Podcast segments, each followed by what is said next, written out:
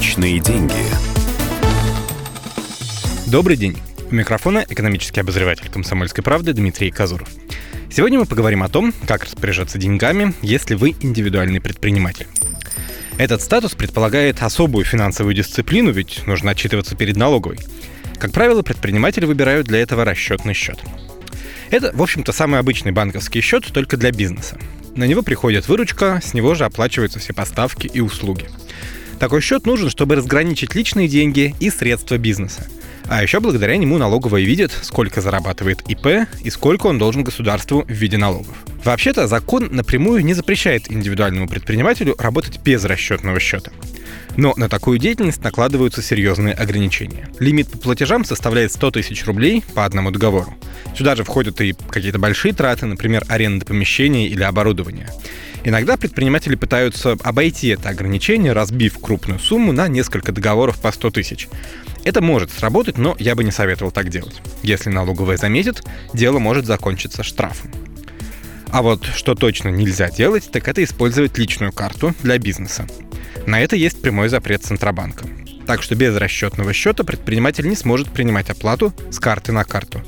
И да, все, кто так делает, нарушают закон.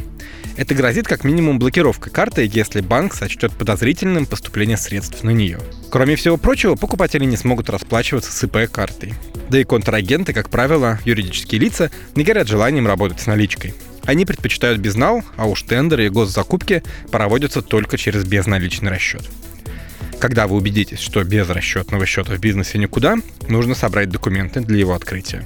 Благо их немного – паспорт, ИНН и лист записи в госреестре предпринимателей. Условия в разных банках разные. Где-то придется отдавать фиксированную таксу за каждую платежку, где-то, скажем так, абонентскую плату. Посчитайте, какой тариф выгоднее вам. Если будете делать мало переводов с этого счета, выбирайте бесплатный.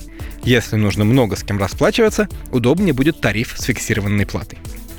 Отмечу, что оповещать налоговую об открытии счета не нужно. И это сделает банк. Сейчас чаще всего к счету привязывают и бизнес-карту.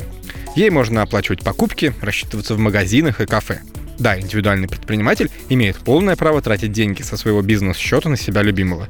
Главное, чтобы банк не заподозрил вас в обнале. Чтобы избежать этого, полегче со снятием наличных. Личные деньги.